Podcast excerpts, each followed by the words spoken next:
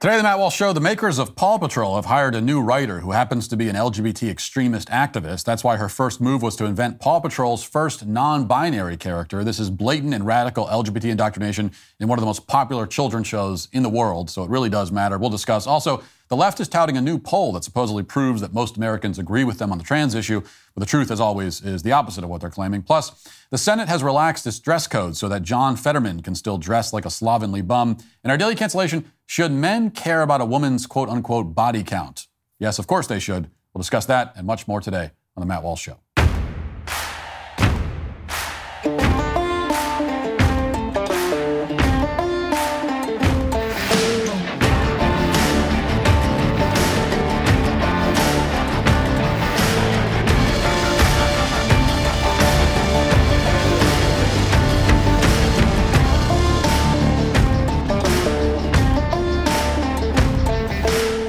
Know a company's looking out for you when they actually upgrade your service and don't charge you for it. This is great news for new and current Pure Talk customers. Pure Talk just added data to every plan and includes a mobile hotspot with no price increase whatsoever. If you've considered Pure Talk before but haven't made the switch, take a look again. For just $20 a month, you'll get unlimited talk, text, and now 50% more 5G data plus their new mobile hotspot. This is why I love Pure Talk. They're veteran owned and only hire the best customer service team located right here in the great USA. Most families are saving almost $1,000 a year while enjoying the most dependable 5G network in America. Remember, you vote with how you spend your money, so stop supporting woke wireless companies that don't support you. When you go to puretalk.com slash Walsh, you'll save an additional 50% off your first month because they actually value you. That's puretalk.com slash Walsh. Pure Talk, wireless for Americans by Americans. One of the biggest distinctions between shows that are made for adults and shows that are made for children is that you rarely hear much about the people who make shows for children. Studios go out of their way to promote the latest Christopher Nolan film or the latest action movie directed by uh, James Cameron or whoever. Adults are expected to buy tickets to see these films primarily on the basis of the famous people who worked on them. But when it comes to productions that are intended for children, you're left oftentimes in the dark.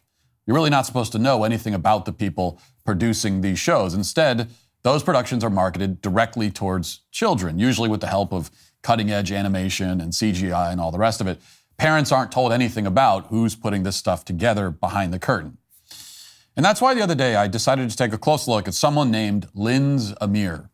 Lindz Amer is uh, not a household name. Very few people have ever heard of this person. But recently, Lindz was hired by Nickelodeon to help uh, write for a spin off of the hugely popular children's show Paw Patrol. And if you're not familiar with Paw Patrol, chances are that you don't have kids because every child under the age of seven has seen this show, sadly, for the most part. And that's not an exaggeration, by the way. According to Paramount, um, worldwide, more than 350 million households tune in to this show. So, very, very popular. Now, for the record, just to get my own uh, uh, biases out of the way, I've already banned Paw Patrol in my house simply because it's an incredibly annoying, obnoxious children's show with dull, lifeless animation. And before we even get to the wokeness, it, it's it's already everything that's wrong with children's entertainment. There's no heart to this show. It has no soul. There's no creativity. There's no art. There's just nothing. It is at best mindless amusement for preschoolers, just lights and sounds and stimulation. Not the kind of thing that I want to hear in the background at my house, and not the kind of content that any child benefits from consuming. But most families do allow Paw Patrol into their homes, along with its spin off, which is called Rubble and Crew. And as a result, with, with every episode, tens of millions of children are being exposed to content written and produced not just by soulless automatons, but also by, uh, by hyper left wing ideologues like this person, Lindz Amer. So it's important to ask a basic question, which Nickelodeon and Paramount desperately don't want you to ask. And that simple question is uh, who are these people? Who is this person in particular? Now, before I get into uh, what I learned by reading Lindz Amer's book, Here's a video that Amer uploaded recently to the internet for everyone to see. This is footage from a, a key writer in one of the most popular children's television shows on the planet. And uh, to be clear, this is totally unedited. Here it is. Hi, friends. Welcome to Queer Kid Stuff. I'm Lindz, and I'm Teddy. and this is my best stuffed friend, Teddy. And this is Teddy's Book Club, where we're reading LGBTQ plus picture books with you all every Saturday morning. This week, we are reading a book called What's an Abortion Anyway? is an abortion anyway? Well, we're just gonna have to find out in the book, Teddy. This is What's an Abortion Anyway by Carly Manes and Emulsify. And I'm really excited to read this book because I don't think there are any other picture books that talk about what an abortion is. And it's really important idea to understand right now. Isn't it, Teddy? Yeah, that's right. My God, it's, I mean, this is just a horror film. And the reading level for this book, which is called What's an Abortion Anyway, is uh, for children ages seven and up. So the point, of course, is to indoctrinate children who can't possibly understand the ramifications of abortion as early as possible before they know what they're talking about. And if you read this book, of course, it's the most overt pro abortion propaganda you can possibly imagine. It includes lines like this, for, for example quote, Some people have abortions because their doctors say pregnancy could make them sick. Another page contains this line quote, some people have abortions because they can't take care of a new baby right now. Imagine actually saying this to a seven year old. Like, imagine saying, Mommy loves you, but sometimes mommies don't love their children, so they kill them. Isn't that wonderful? I mean, this is depraved on the deepest possible level. This is serial killer level crazy.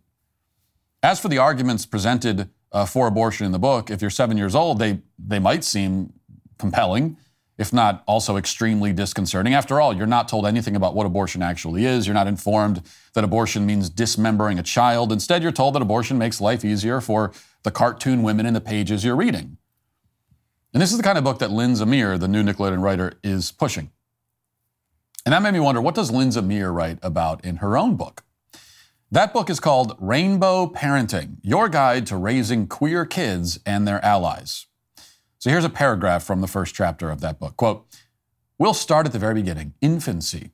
I know it might seem silly to start so early. Babies can barely say baba, let alone tell you their pronouns.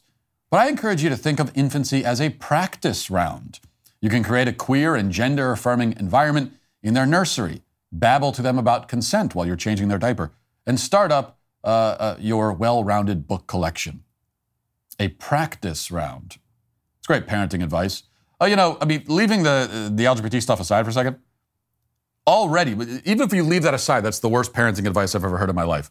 You know, you know, infancy, it's a practice round. It's just this is the rough draft. Don't worry about it. You could try out different things. It doesn't make a difference. They're only infants. But of course, this person wants you to babble about sex and transgenderism with children who are in a nursery. This is not some fleeting thought that Lindz Amer had. She wrote it in her book, and it was published. And it goes from there, quote, you can introduce toddlers to big abstract concepts like queerness and difference and develop healthy skills like body kindness and consent. Maybe infancy and toddlerhood seem a little early to introduce ideas about consent and body kindness, but it will help you build a strong and confident foundation. So let's pa- pause here for a second to make one thing absolutely clear. If you're talking to, talking about topics like queerness with a toddler, uh, you belong in a straitjacket or in a prison or both. There's no way to spin that to be healthy or remotely appropriate. But that's what this Nickelodeon writer is doing. She's talking about the idea that toddlers who, who, who don't know anything about the world can benefit from a conversation about queerness. It's incredible this was edited and published, but it was. And this author was not banished from civilization. She got a promotion, writing for one of the top kids' cartoon franchises in the country. Lindz Amer will deny that there's anything radical about what she's doing, of course, but if you look at her YouTube channel, which is called Queer Kids Stuff, uh, you'll quickly notice a pattern, which is that Lindz Amer is bent on sexualizing kids. She even sings a whole song about uh, kids being drag queens. Watch. Okay, sing along with me at home, all right? If you're a drag queen and you know it, blow a kiss. If you're a drag queen and you know it, blow a kiss. If you're a drag queen and you know it, and you really want to show, if you're All right, the next one is strike a pose, okay? If you're a drag queen and you know it, strike a pose. If you're a drag queen and you know it, strike a pose. If you're a drag queen and you know it, and you really want to show, if you're a drag queen and you know it, strike a pose. nice poses, everyone. All right, the next one is say ta-da. If you're a drag queen and you know it, say ta-da, ta-da. Um, okay, so Lindsay Zamir has a bunch of videos like this, and and to be clear, again, this is not just her normalizing the concept of, uh, of drag queens, which is bad enough, exposing kids to drag queens. This is encouraging kids to be drag queens. And instead of being denounced and condemned for this insanity, now she's writing for the Paw Patrol spinoff.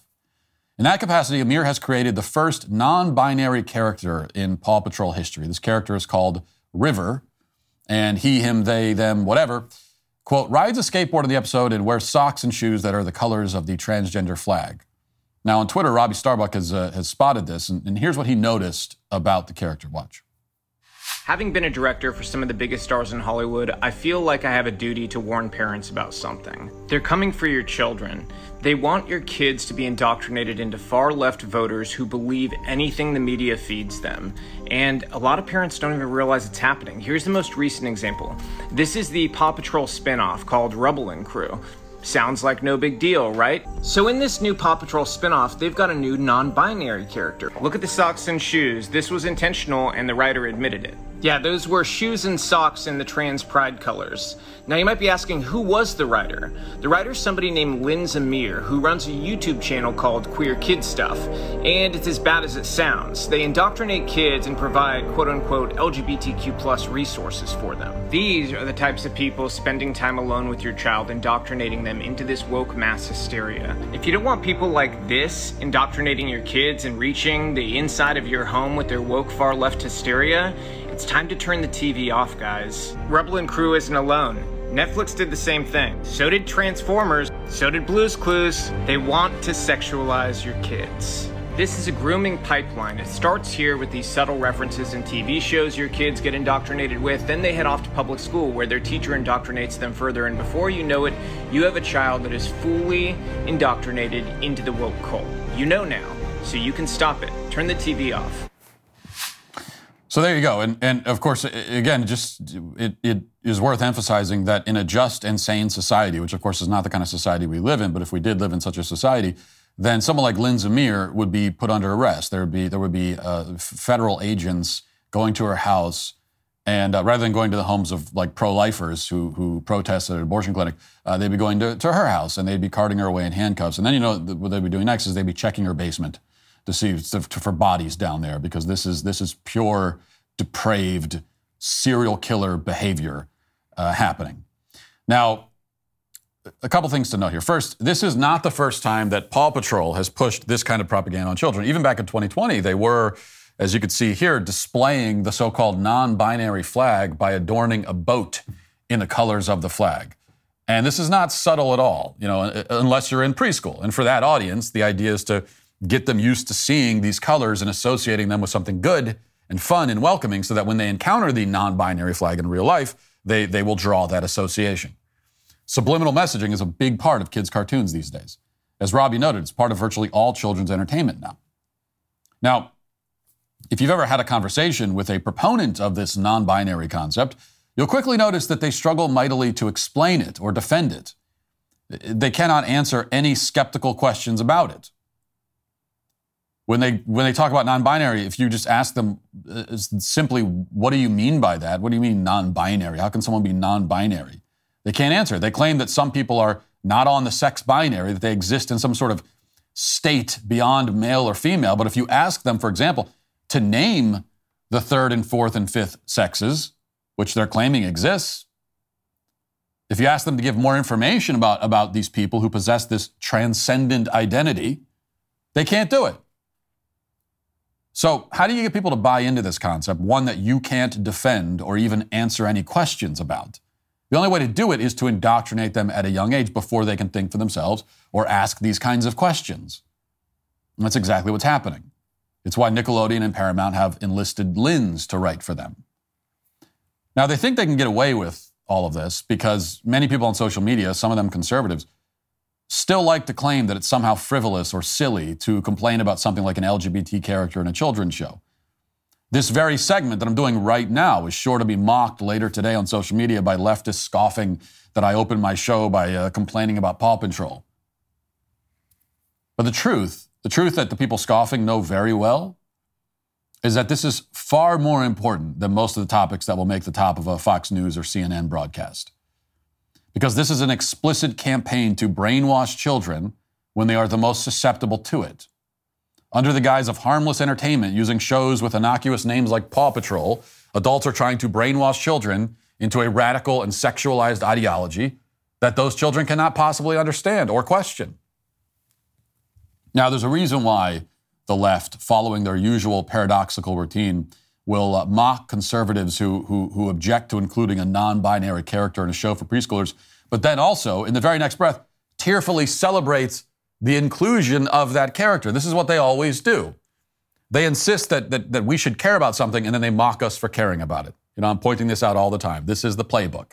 They say, you know, look at this non binary character in Paw Patrol. Isn't this amazing? It's a historic moment. Everyone, look at this. You should celebrate this. And then when we object, they respond by saying, well, why do you care anyway? It's just a kid's show, you weirdo. Well, you just told us to care. You, said it's a big deal. And we believe you. It is a big deal. It's just that we don't think it's a big deal in the same way. This is the game they constantly play, and they expect us not to notice. What they expect most of all, what they demand, is that we take our children and put them in front of the television and then get out of the way. You know, once your kid is sitting there, the entertainment industry says, okay, we'll take it from here. Uh, go sit in the other room and, and stare at your phone or something. We got it. Don't worry. We'll take care of it. They want us to pay no attention to the man behind the curtain or even what's happening in front of the curtain. Just let them decide what our kids are exposed to, what ideas are presented to them, what values are inculcated. That's what they demand. And if you step in as a parent and say, no, I'm not going to let you expose my kids to this, I'm not going to give you unfettered access to my child's brain and soul, then they'll kick and scream and mock and belittle you. And so be it. They can kick and scream away. They aren't getting anywhere near my kids, I can tell you that. I will protect them from this madness at all costs. And that's the attitude that all parents need to have. Now let's get to our five headlines.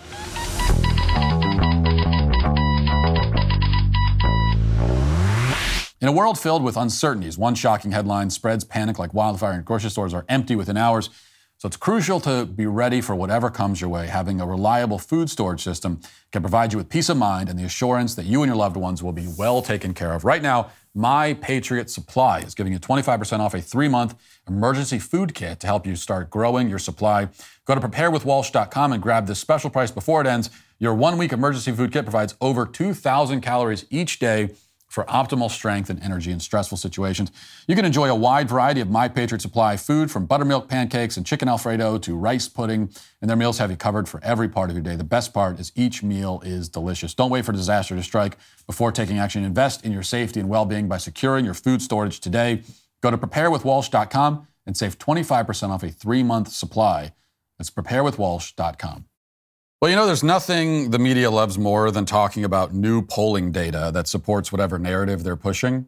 And uh, you also know that there's nothing I love more than pointing out how the polling data is bogus. So, case in point, the media is pumping up this latest poll, and I'll read the headline from The Advocate, which is a gay propaganda site. The, uh, the headline is Americans don't want politicians focusing on transgender issues, survey finds. The article says most Americans are not concerned with legislation around transgender issues and harbor doubts about whether lawmakers are informed enough on matters related to trans lives to create fair policies about access to gender affirming care, according to a survey released on Monday. In their second annual The State of Our Nation poll, the 19th and Survey Monkey examined the state of women in America with a particular focus on women of color and LGBTQ individuals. Respondents were asked about attitudes towards the economy, abortion, healthcare, guns, and the workplace, as well as attitudes towards gender affirming care and trans rights. Transgender issues don't feature prominently in most Americans' political priorities, according to the online survey of more than 20,000 adults connected, or conducted rather in late August. Just 17% believe politicians should focus on restricting gender affirming care, while 33% thought that they should protect transgender individuals. Uh, while Republicans were more likely to support uh, limiting uh, trans rights, they opposed politicians focusing on transgender issues. Uh, they 58% uh, of Republicans oppose a focus on transgender issues compared to 49% of independents and 32% of Democrats. When it comes to gender affirming care, Americans are divided. More than 57% of survey respondents expressed their support for the rights of transgender adults to access gender affirming care. However, a significantly smaller percentage, 39%, indicated their support for gender affirming care for minors, revealing a complex public opinion landscape on this critical issue. Okay, so This is a poll of 20,000 adults. Sounds like a large sample size. Sounds impressive. And according to the reporting here, most Americans don't want politicians to focus on this issue, and most Americans uh, support gender affirming care, for adults anyway. Now, it's interesting that even in this poll that a gay news site is touting, even this poll finds that most Americans, a significant majority, are opposed to so called gender affirming care for minors. So, this is the absolute best poll they can find for their side, and it finds that only 39% uh, support uh, doing this to minors which is still way too high. It shouldn't be 39%, it should be 0%, but it's, it's not a majority. And it's certainly not, uh, it's, certainly, it's certainly smaller now than it would have been two years ago. So it, it does show extraordinary progress on this issue. And that's significant because, again, even in the polls that the left conducts and touts and promotes, if you actually get into the details, you find that even in those polls, um, they're, they're losing. You know, they're on the losing side of this. Uh, now, the rest is supposed to be a victory for the pro trans side. Supposedly, most Americans don't care about this issue. Uh, they generally support gender affirming care, at least for adults. But this is where you have, to, you have to actually go to the poll itself and read the questions. Always do this. Anytime you hear about a poll, uh, go and read the actual questions that they were asked. And if you can't find the actual question, anytime you hear a poll, a survey, 75% uh, of Americans say this. Well, in the headline, it's always a paraphrase at best of what Americans in the poll allegedly said. So you want to look at the poll itself, the actual language. What question were they asked specifically, verbatim? If you can't find that, then just ignore the poll completely. It doesn't mean anything if they won't tell you what question was really asked. In this case, I had I'd clicked through a few times, uh, but eventually I, I, got to the Survey Monkey poll itself. And, and here's how they phrase the trans questions. Here's the phrasing. Gender affirming care for transgender adults includes any kind of care designed to support and affirm their gender identity, including therapy, consultations with doctors, hormones, or other medication, and surgery. In general, do you favor or oppose the right of transgender adults to have access to gender affirming care? So there it is.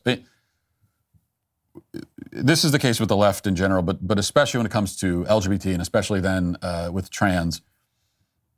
Everything they say is a lie. Like you have to understand that you, you everything they say is a lie. They lie about everything. They're not honest about a single damn thing.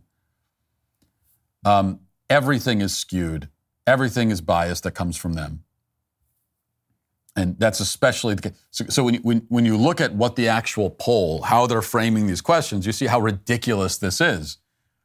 The poll's automatically bunk because it is, of course, using left wing propaganda language to describe the issue, to set up the questions. So anyone who's not fully informed will read that and think, oh, so, uh, it, uh, okay, so it's care to affirm someone's gender. Well, that sounds okay, I guess. Because the beautiful thing for them and the way that you phrase that is no matter where you stand on the trans issue, if you don't know any better and you think, well, affirming the gender, well, that's so, yeah, sure, we should affirm the gender. Even people who don't believe you can change genders. Well, then, yeah, we should affirm if a man's a man, we should affirm that. Okay, yeah, okay. The actual honest way to ask the question would be something like Doctors want to give people who are confused about their sex sterilization and castration drugs or cosmetically alter their genitals, all in an effort to make the confused person look something like the opposite sex. Do you support the right of doctors to do this to people who are confused? That is honest phrasing of the question. It's not biased. That is actually what's going on. You have people who are confused, and then you have doctors who are doing these things to them, uh, including sterilization and castration. That's, that is literally what is happening. That's what these drugs are designed to do. Um, and so that's, that's an honest uh, portrayal of the issue. Now, it sounds wildly biased on the anti side only because what's happening in reality is so horrific. So if you describe it honestly, it, it, it, sounds like you're biased against it. And of course, you are biased against it if you're just a, a, a decent, sane person. It's like if you describe abortion honestly, um, automatically it's, you're gonna, it's to sound like pro life propaganda. Because, because abortion is a horrific thing. There's no, there's no way to describe it honestly that doesn't sound horrific. Now, you have to ask yourself you take the question that I just uh, presented. and you put that in front of people's faces, and you ask them that question uh, Do doctors have the right to do this to confuse people? You're probably going to get 90% no, 95%. But again, the funny thing is that they frame this in a way that was as biased as humanly possible in the other direction and as dishonest as possible. And still, they couldn't rally significant support for their point of view. They still can't do it, no matter how they frame it. And I think that speaks partially to how, uh, how, how insane their position is, that there's only so much you can do to cover it up because ultimately it is what it is. Um, it speaks that, and, it, it, it speaks to the success of people on the right to make people more informed on this issue. You know, I think going back, say, two or three years ago, probably the average person had never even heard the phrase gender affirming care. Gender affirming was not something that most people had even encountered. And now I think you've got a large percentage of people who are familiar with that phrase and they, underst- and they do understand what it means because we, we have been able to draw these associations in the minds of average people. A gender affirming care actually means something evil and disgusting, and uh, it's, it's gender affirming care is butchery.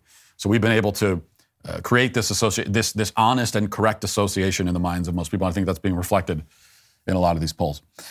Um, and, and by the way, the other thing too to keep in mind is when you get polling on uh, so-called gender affirming care for adults, many of the people who say that, yeah, okay, I, I support that kind of care for adults, many of them, and I know this because I talk to people all the time that have this position, I think it's wrong, but, but many of them, um, they think that it's horrible. They're totally, they don't think that anyone should, they, they think it's a terrible thing. Like they're fully aware that a man who says a woman is actually a man and that for doctors to do that to him is terrible. They, they, think it's disgusting and awful but they also just think that uh, there's no way to stop it. And so, you know, you, you just, it's a disgusting and awful thing, but we should let people do the disgusting and awful thing. That, that, that's a large percentage of the people who support gender affirming care for adults. That's the kind of support they're lending to it. Their support is this is terrible, but uh, I don't think we have any right to stop people. And so they can do a terrible thing. I think they're wrong about that. I think it's terrible and we should stop people from doing it. But that is the, that's, that's the support that the trans side is uh, bragging about. Okay, NBC News has this report. Senate Majority Leader Chuck Schumer has quietly changed the Senate's informal dress code to allow senators to wear whatever they want on the floor, a person with direct knowledge said. A notice went out to the Senate, Sergeant at Arms, and relevant staff members late Friday, and the change will go into effect starting Monday. The change will let Senator John Fetterman, who is often seen wearing a hoodie and baseball shorts, wear his casual attire on the Senate floor whenever he wants. Fetterman, who was elected in late uh, in last year's midterm elections, wore a suit and tie at his swearing in in January, but um, I guess has not uh, worn it since. However, he's worn his casual clothes after return to the Senate following treatment for clinical depression this year. Um, so there's been a lot of conversation about this, including over on The View. And as always, we know there's great insight being provided by those women who uh, I think are, you know, in many ways the philosophers of our age. Principal among them would be Whoopi Goldberg. And here's what she had to say about it. So yesterday, Chuck Schumer ended the dress code uh, in Washington because they all have to wear suits and skirts and dresses and stuff, uh, and uh, really did kind of a really wonderful thing for uh, John Fetterman. Uh, and people are upset on the other side of the aisle. They think this is not something that should have been done, that it shouldn't have been changed. Now, eh, what's interesting is this this kind of for me highlights an issue that the other side often has because which is which is it's okay if you don't want to wear oh. shorts and a sweatsuit uh, a sweatsuit you're not obligated to.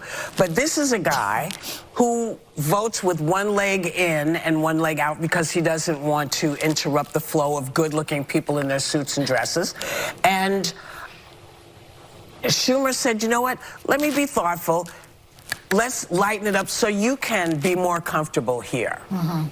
I think that's great because it's not saying that everybody has to do it. It's saying you can do it. Yeah. You can if you don't. If you've been feeling, my God, I'd just rather wear pants.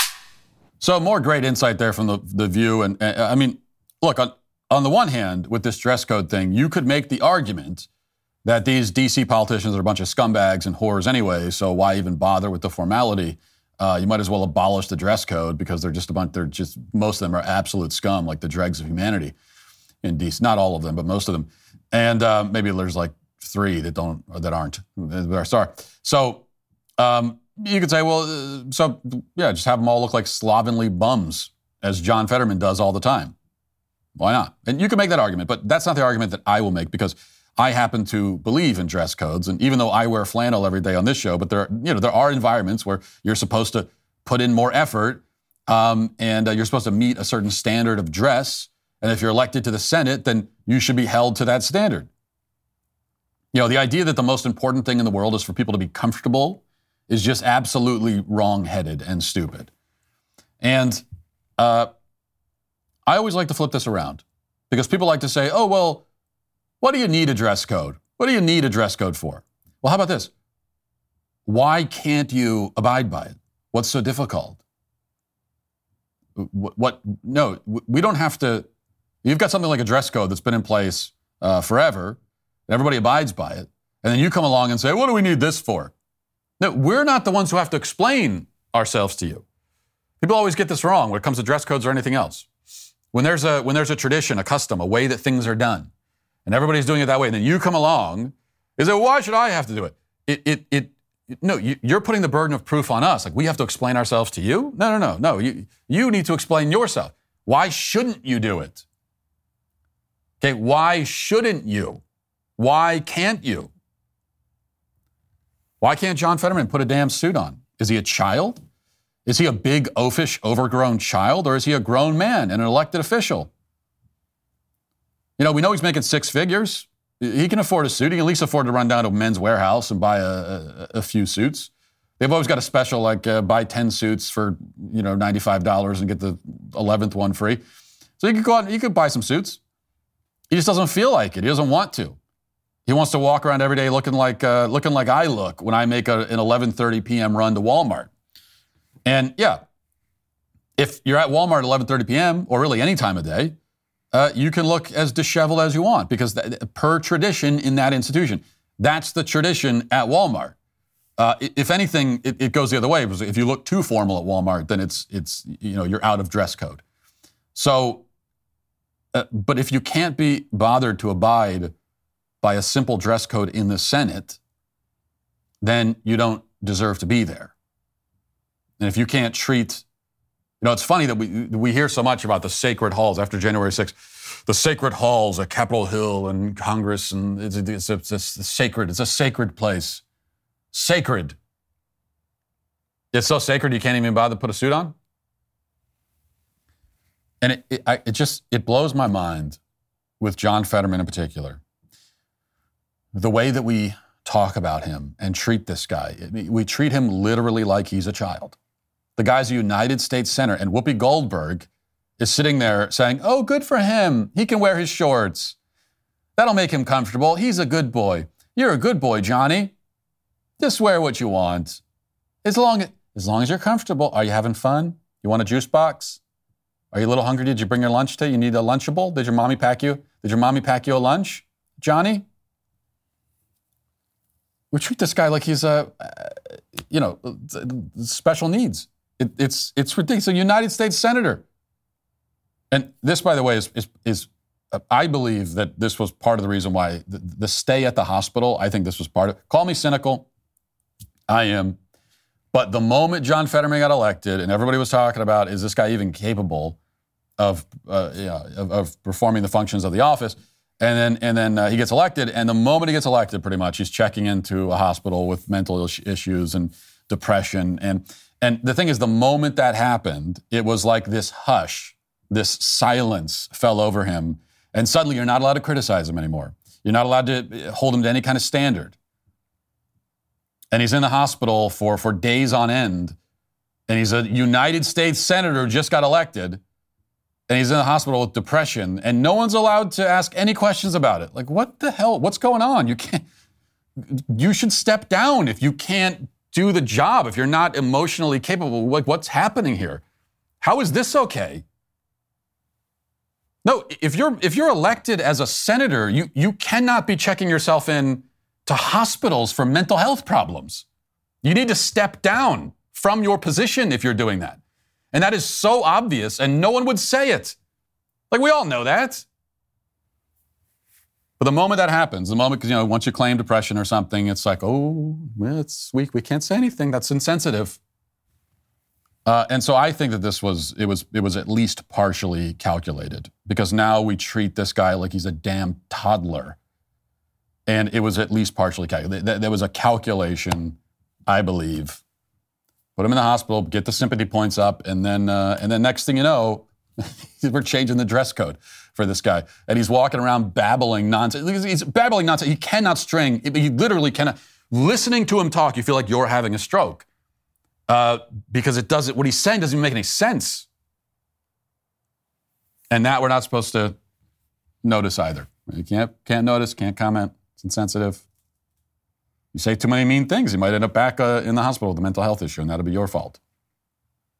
It is such an embarrassment. I mean, uh, it, and I know in some ways it seems like this seems like a moot point also because I mean, all these people are embarrassing us all the time, but this thing with Fetterman in particular, it is it, it, it's it's the kind of thing that historians are going to look back on, uh, and they're going to note that that's going to be one of those moments when they're tracing the decline and collapse of, uh, you know, uh, United States American society. It's going to be one of the sort of landmark moments is when this guy was elected and allowed to stay in office, even though he, he's has lost his mind completely.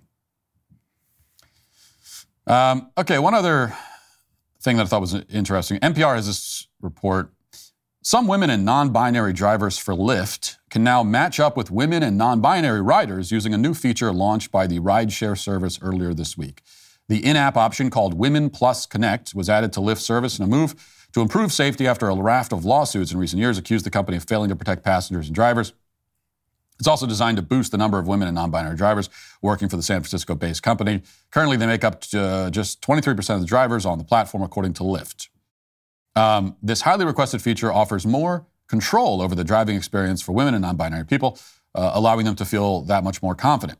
And with fewer barriers to driving, more women can access flexible earning opportunities, Lyft said in a statement. So, um, this creates a, situation where uh, I, I, believe it's both driver and rider can match up with women or non binary if they so choose. And uh, I think the other ride sharing apps have something like this, uh, or they will if they don't already. Now, this, this is funny for a few reasons. Uh, the first one being, like, if you're saying that women are at special risk uh, when they drive for these services, then why are you trying to increase the number of women driving?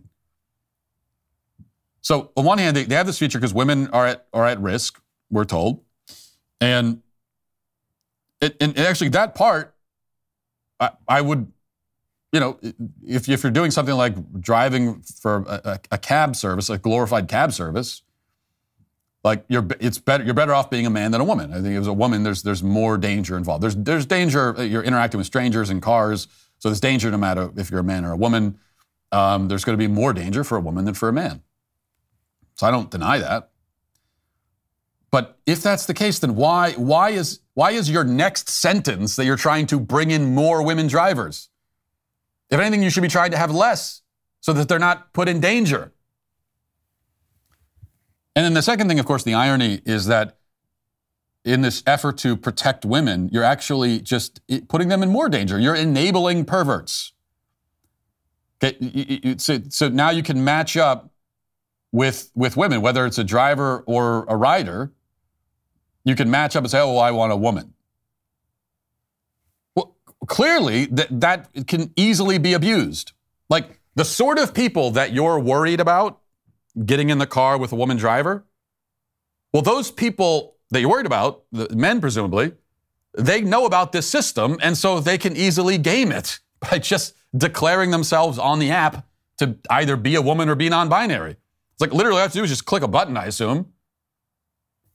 And that's it. And so those very people, that that that you know, small minority of people who would potentially be a danger to women drivers, all you're telling them is now, now you can be now you uh, dangerous men, you can exclusively have women drivers picking you up by plugging yourself into this Women Connect thing. Because it, now, if it was some way where it was really just women, actual women who were allowed to take part in this Women Connect uh, program, then that's one thing. But they can't.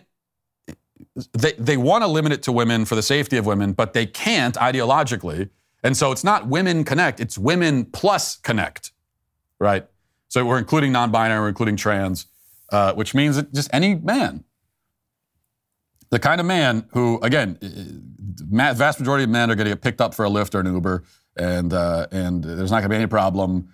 And they're going to be like me. They're going to sit back. They're not going to even say a word except for hi. And you know, when they get out, they're going to say thanks, and that's going to be the end of it. That small portion of men who are a danger now they're saying, "Oh, okay, well, this is great. Now I can only be matched with women drivers. I just I just say that I'm non-binary. It's like no one can. There's no. It's not like there's any litmus test here. No one can tell me that I'm not. And then that goes to the final problem, of course, which is the most obvious one, uh, which is that that Lyft wants to have this program for women, but of course, they cannot define what a woman is, and so it's just it doesn't work. It's impossible. It's impossible to make it work.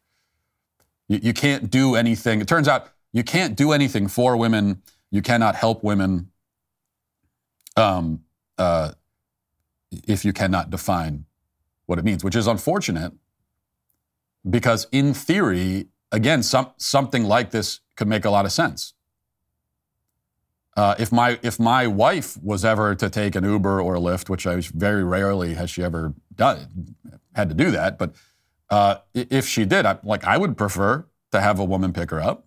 I, I, you know, if for some reason I'm out of town and I can't be there to you know help, uh, I'd prefer to have a woman woman pick her up because I'd, I'd feel safer about that. But because you can't define woman, it doesn't mean anything. It means absolutely nothing. As always. Let's get to Was Walsh Wrong? Are you one of the millions of American men and women dealing with premature hair thinning and hair loss? Maybe you're scared about inheriting that thinning look because it runs in the family. Well, finally, there's a real solution that delivers on its promise without the harsh side effects, unwanted chemicals, and unpleasant smells ProVia Hair Care uses a safe, natural ingredient called Procapil to effectively target the three main causes of premature hair thinning and loss. ProVia supports healthy scalp circulation and delivers nourishing nutrients to strengthen hair follicles and anchor them to your scalp. ProVia guarantees more hair on your head than in the shower drain. ProVia is effective for men and women of any age and safe on colored, treated, and styled hair. ProVia works guaranteed or 100% of your money back. It's that easy. Right now, new customers save over 50% off ProVia's introductory package at proviahair.com slash Walsh. See results for yourself right now. Don't wait. That's proviahair.com slash Walsh. So we got a few comments here, all having to do with the topic of drug legalization or drug criminalization, uh, you know, uh, on, on either end of the, of the uh, issue. And there's some people that thought I was wrong in my opinion on that. Ricky says, sorry, no drug should be illegal to an adult. This is where the Republican Party goes off the rails. Hypocrisy is palpable. Small government is the goal, except when it restricts personal private behavior. Then it's just fine to have a big government to watch the druggies. Another says, I think the supervised drug sites are stupid, but I also think it's stupid to try to control what people put in their bodies. Uh, Leslie says, what is, uh, what is the war on drugs accomplished? The government has no right to tell people what drugs they can take. Okay. Um, first of all, to the big government, small government thing, uh, you notice that I, I don't often these days uh, talk about, well, the goal is small government. I don't, I don't talk about that as much because, not because I, I don't want small government in, in a certain sense, but because it doesn't mean anything anymore. Like, what do you mean small, big? What, is, what do these words even mean when it comes to government? It's just, it's just, it's a, it's a, it's a, that used to be the slogan on the right. It was one of the big things. You know, going back to the Tea Party days, all the signs say we want small government. Um, but it, that never that movement never achieved anything. The government's only gotten bigger and bigger and bigger with each passing year, including under Republicans. Every Republican has increased. Every Republican president has increased the size of government exponentially. Increased spending, increased all the rest of it. And I think part of the reason for that is because it never. We, we always said small government, small, but we never defined what we meant by that. It's just a slogan, and then it's and then it's it's used and abused in contexts like this where um, trying to stop people from selling poison on the street corner is now uh, we can't do that because that's big government. Uh, so, so I guess what I'm saying, uh, Ricky, is that is that we don't we have big government, we don't have small government, and you're one of the reasons why. People like you that have taken the uh, anti-big government label and you've ab- uh, abused it, and you have uh, just expanded it to the point where it's it doesn't mean anything anymore. Now, we're all, it's also asked, what has the war on drugs accomplished? Well, I would like to flip that around, uh, Leslie, and ask you, what has legalization accomplished? What has the decriminalization of drugs accomplished? What has lax drug, enfor- uh, drug enforcement, which is what we're seeing in cities all across the country, what has that accomplished? The, the legalization of marijuana, what has that ultimately accomplished? You know, that, that's, that's, a, that's a question that you should ask and be able to answer. What is that doing for society? How is that making society any better? You look around at any city and you see cities where they're uh, very relaxed in their drug enforcement. That's all across the country. What is that? Is that helping? Is that doing anything for us? Is that making society a better place? Because I don't see it. But the, but the one thing that, that all of these comments always ignore, right? It's the same thing when we talk about so-called gender affirming care. Um, and we always hear the same argument, even from conservatives on that, that, well, adults, adults, adults should be able to do whatever they want with their bodies. Now, I don't agree with that statement. I don't agree with that generalized statement. I, don't think just because you're doing something to your own body doesn't automatically mean that it should always be legal. Now, it's true that I think you have a lot more leeway with, with what you do to your own body and to yourself than you do with what you do to other people. So there are going to be a lot more, there are going to be many more laws governing what you can do to someone else than there are governing what you can do to yourself. But does that mean that there should be no laws governing what you do to yourself? Anything at all is, is fine? I don't agree with that. And once again, I would ask you, how does, does, that, does that make society a better place? What does that achieve? You know, um, to have that kind of attitude. But we could almost put that conversation to the side because, as I do with the uh, issue of, of, of the gender transition industry, what am I always pointing out there? I'm saying, yeah, I think that that uh, gender transition, medical gender transition of adults, should be illegal. but that is a restriction, not on the gender confused adults, but on the medical industry. The restriction I am saying that Doctors should not be allowed to do that to people. Okay, and, and that's going to be a much harder argument for you to get over with your libertarian uh, attitude. Because if we're just talking about what someone does to themselves, and you can always say, well, that's what always. We're not talking about that. Yeah, if a man goes out and just, you know, stands up one day and says, I'm a woman, like there's no law that can stop him from saying that. There's no law that can stop him from believing that about himself. There's no law that, that can stop him in most contexts from, uh, from you know, putting on women's clothes in most contexts. Um, uh, I mean, there are laws that can and should stop uh, drag shows in front of children and that sort of thing. But, but uh, if a woman, if a man wants to like play dress up and play pretend, there's not a lot of laws that can or are stopping from doing that. But the gender transition, that's when you're, you're bringing in another party that is doing something to that person. And the thing they're doing to that person is abjectly destructive and harmful. And so there should be laws that stop that other party from doing that to the person. And just because the person says they want it doesn't automatically make it okay. Do you want to go there? Do you want to say that not only should you be allowed to do whatever you want to yourself, but you should be able to do anything you want to another person as long as that other person agrees to it? Do you want to go that far?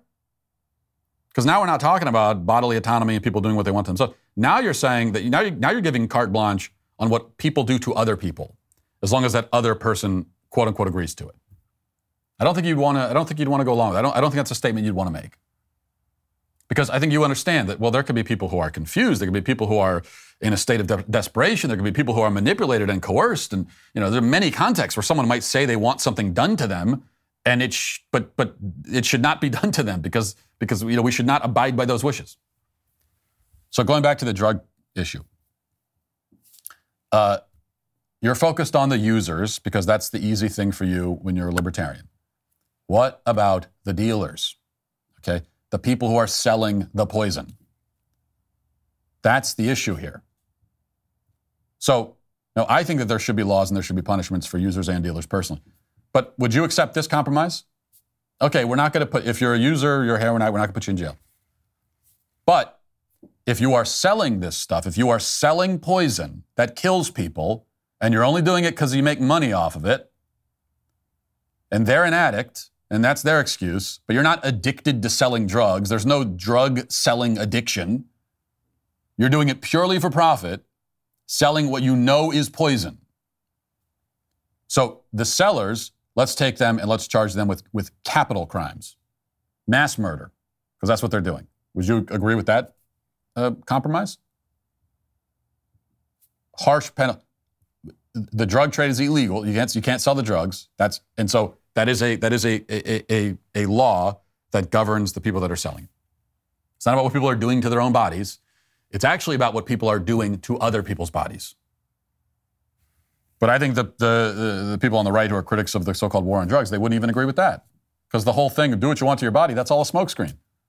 Because they actually think that not only should be able to do what you want to your own body, but that drug dealers should be able to do whatever they want to other people's bodies. Which is a crazy point of view.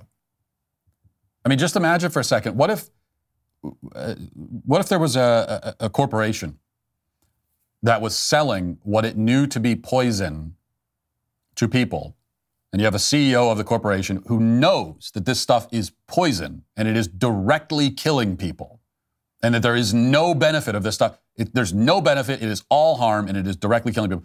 And the CEO knows that, and he sells it anyway. He makes billions of dollars. Now, I know you're going to say, well, the, that, that kind of thing does go on. Okay, there's plenty of pharmaceutical companies that have done that sort of thing. And you're right. But wouldn't you agree that ideally we should be taking the, the you know, if there's a CEO who's selling poison, he knows it's poison, that that person should be going to prison? That should be illegal to do, and that person should go to prison. And the CEO should not be able to say, uh, when he's a defendant in court, he shouldn't be able to say, well, what? They wanted to buy it. Yeah, I knew it was killing them, but, uh, and they didn't, you know, really fully understand that, but, uh, but they wanted it, so I gave it to them. Would you accept that excuse? No, you say that guy, that, guy should be charged with capital crimes. So why would we not have the same approach to drug dealers on the street corner? That's the question. Have you uh, held out on joining Jeremy's Razors? Well, now's your chance to enter the woke free economy with the Precision 5 trial set. One weighted handle, one Precision 5 razor with flip back trimmer, one low price. There's never been a better time to stop giving your money to woke corporations that hate you. Go to jeremy'srazors.com and make the switch today. Now let's get to our daily cancellation.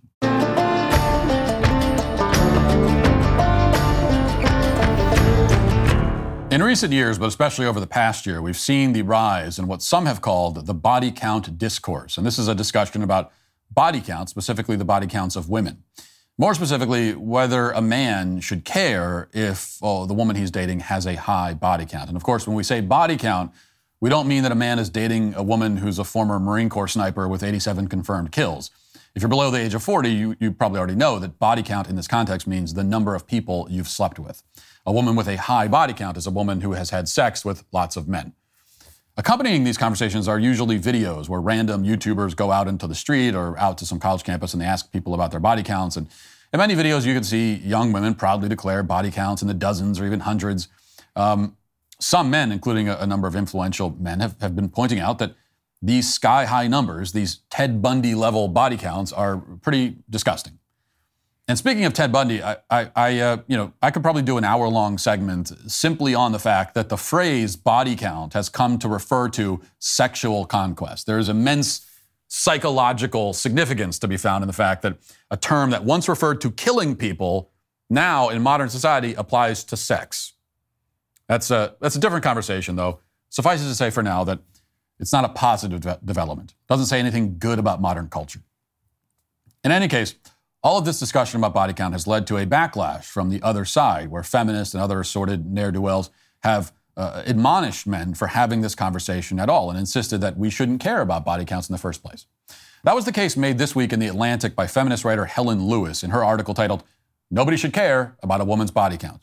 And she begins by uh, setting the stage with a story of rising misogyny. Quote, uh, Ever since Elon Musk's lackeys began fiddling with the algorithms of X, formerly Twitter, I've noticed a distinct shift in the, in the content that is pushed onto users. My For You tab is now a nest of trad wives, shoplifting videos, and that guy who has strong opinions on trouser creases. It's also home to the kind of old fashioned misogyny that I once thought was on the decline. Now, let me step to the side here to say that um, I can translate uh, uh, this paragraph from feminist into English. Prior to Musk taking over Twitter, every social media company in the world had worked hard to set up a bubble for people like Helen Lewis by suppressing and censoring the very normal common sense perspectives of normal common sense people. But in the Musk era, Twitter no longer does that, which means that she has, she, she has to encounter those perspectives again. She thought they were on the decline because that's the fantasy world that big tech had created for her. And she was never smart enough or skeptical enough to question it. So that's really what's going on here. Continuing, one of the obsessions of the worst parts of this group, call, uh, call them the influential jerk web, is body count discourse, in which women, always women, are shamed for the number of sexual partners they've had. The phrase has quickly uh, uh, has gained popularity so quickly that Jason Derulo has just released a new song about it. Now, Derulo is okay with a high body count. Quote, all that ass must be good at math, he observes, but others are not. Uh, quote, a lot of the world's problems could be fixed if women walked around with their body count on their foreheads, the professional kickboxer turned sexist influencer Andrew Tate said in one viral clip. These men provide Gen Z and younger millennials with a very old template for masculinity filtered through the new visual grammar and vocabulary of YouTube, Twitch, and TikTok. Now, she goes on for a while uh, longer talking about all the dastardly men who have made an issue out of the fact that a certain significant preponderance of modern single women have had uh, sex with entire stadiums full of men. But she does find a bright spot, a, a glimmer of hope towards the end. Quote, Two other things are worth noting about the body count discourse discourse. The first is that some people on the edges of the influential jerk web have consciously rejected its exhausting sexual monitoring of women. The left wing streamer Destiny, for example, was raised Catholic but is now in an open relationship. Yes, if only more men could be pathetic, disgraced cuckolds like left wing streamer Destiny. If only we could, we could, uh, you know, if only that's what we could all, if, if we only we could actually live in the world that Helen thought we lived in before Elon Musk destroyed the illusion by lifting all the shadow bans. If only.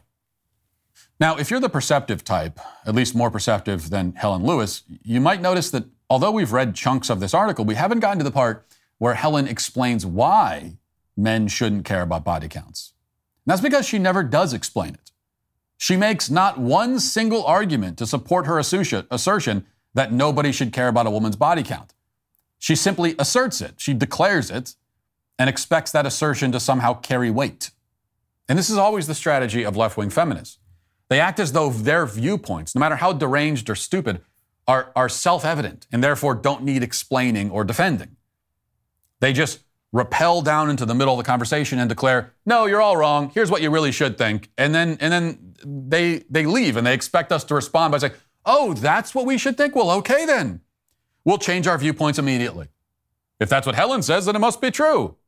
Helen would never lie to us. But unfortunately for Helen, it doesn't work that way. And this is the first point. Before we talk about why men care about body count, the most important thing to understand is that they do. They simply do. This is something that men care about. You might think that they, we, shouldn't care about it. You might demand that we not care about it. But people can't be hectored into not caring about something.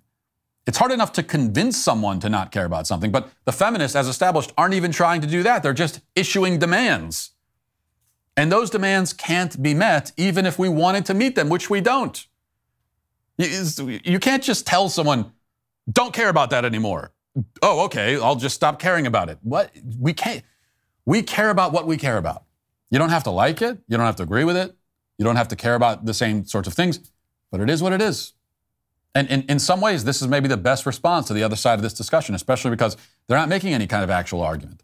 When a feminist starts screeching that men shouldn't care about this, Perhaps all we should say in response is, okay, but we do. Deal with it. Like we just do. That's it. But this is a podcast, so uh, I can't just leave it there, especially because there are many valid reasons why so many men do care about this and why the ones who don't or claim they don't should. And first of all, it should be understood that the issue is oftentimes not just a woman's body count, but also her current attitude about her body count. So, what is most revolting to a man is, is a woman who has slept with many men, and rather than repenting of those ways, instead has this attitude about it. Watch. Why do you think men care about a woman's body count? Do you? People actually care about that. Men in general. if a man is asking me a body count, he can get. Who gives a? Oh my god, that's so stupid. People actually ask that. Yes. You okay? Well, then you're talking to the wrong man.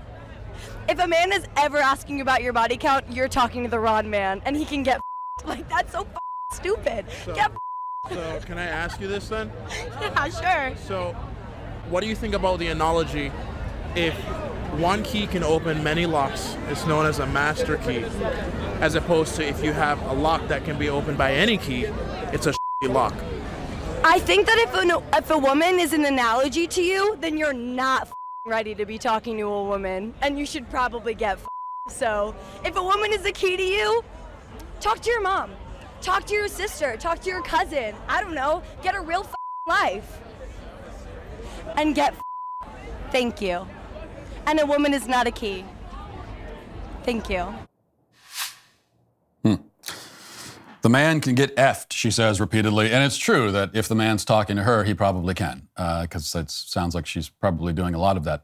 Now, uh, that right there is the absolute worst combination for a man. You have a woman who we can assume, based on her defensiveness, has had sex with a significant number of men, and who, far from repenting of it, instead flaunts it proudly, defending it in that screeching, vulgar tone that men find uh, uh, utterly uh, disgusting, really everything about the video is repulsive to most men. It's, in a literal sense, disgusting. It, it, triggers our disgust reflex.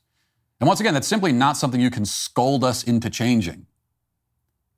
Why is it disgusting? Why do men care about body count? Well, let's go through a brief list of a few key reasons. Number one, number one, number one is, is, is, a very, is the most practical concern, probably. If a woman has been with lots of men, the chance that she has some kind of disease is much higher. The association with promiscuity and dirtiness uncleanliness is not arbitrary. It's not socially constructed. Neither is the association with virginity and purity. There's a spiritual connotation to these things, of course, but there's also the physical sense as well. So when a man hears that a woman has been with 25 guys or whatever, one of the very first things he will think is that the woman probably has herpes or something. And this is not an unreasonable assumption. Now, beyond these practical and medical concerns, when a man hears that a woman is promiscuous, this will lead him to rightly question her loyalty.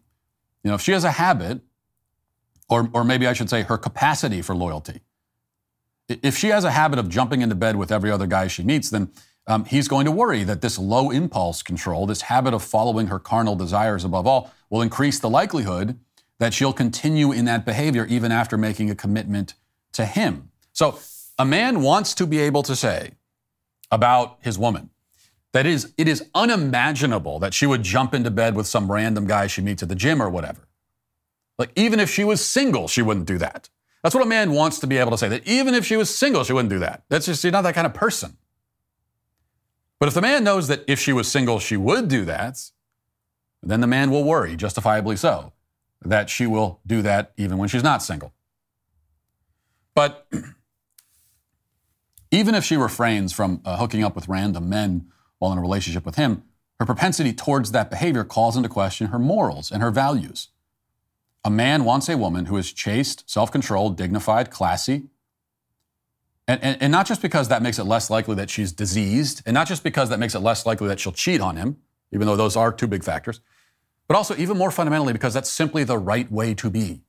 A licentious woman is a disordered woman. It's a woman who, who does not have the value system that men admire and find attractive. Now, it's, it's a cliche perhaps, but a man really does want a woman that he can bring home and introduce to his mom. You know, when I first uh, introduced my, my now wife to my parents years ago, uh, my mom uh, pulled me aside within, within about an hour of meeting her and said, We really like her. She's great. And that's when I knew I wanted to marry her because uh, and, and, I'd only known her for a few weeks at that point. But when you get that kind of endorsement from the people in your life that you look to for advice, and they see this woman and they say, This is a very good woman, uh, that, that means a lot to a man. Now, the other thing to keep in mind is that, is that men are competitive by nature. So we want to pursue a woman, and if we, if we win her affection, we want to feel as though we've won a great prize.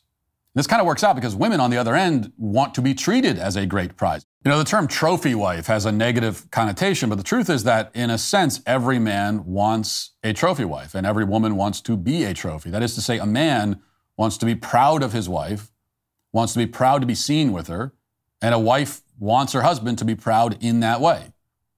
But, but a man will feel that he, he can't have this kind of pride in a promiscuous woman because, for one thing, her promiscuity has likely damaged her reputation. You know, uh, the man will feel ashamed to put a ring on the finger of a woman who half the guys in town have already had a turn with. It's, very, it's a very shameful thing. It's embarrassing to him. And more deeply still, if a woman if a woman does not treat herself as a great prize, if she has given herself away for nothing over and over again, then how can the man see her any differently? If you treat yourself as cheap, other people are not going to see you as high value. Women who give away their intimacy, who offer it up to anyone who comes along, are sending a message about how they perceive their own value. And men hear that message and they respond accordingly. Now, we've spent all this time talking about the body counts of women, but uh, you know, you might ask, what about the body counts of men? Should women care if a man has a high body count? And yes, they should. Most of these same arguments apply in the reverse. But here, we're specifically talking about what men value and should value in a woman. That's the conversation. And I'm here to tell you that men value loyalty, they value good morals, they value virtue, they, they value dignity, they value class, they value grace, they value beauty. They want a high value woman who treats herself that way and projects that to the world. They want a woman they can show off. They want a woman they can bring home to mom. And, and if you're a single woman and you want to be all those things to a man, then, then don't go around sleeping with random guys. Pretty simple. So, this is all why the people who deny that quote unquote body count matters are today canceled. That'll do it for uh, the show today. Thanks for watching. Thanks for listening. Have a great day. Godspeed.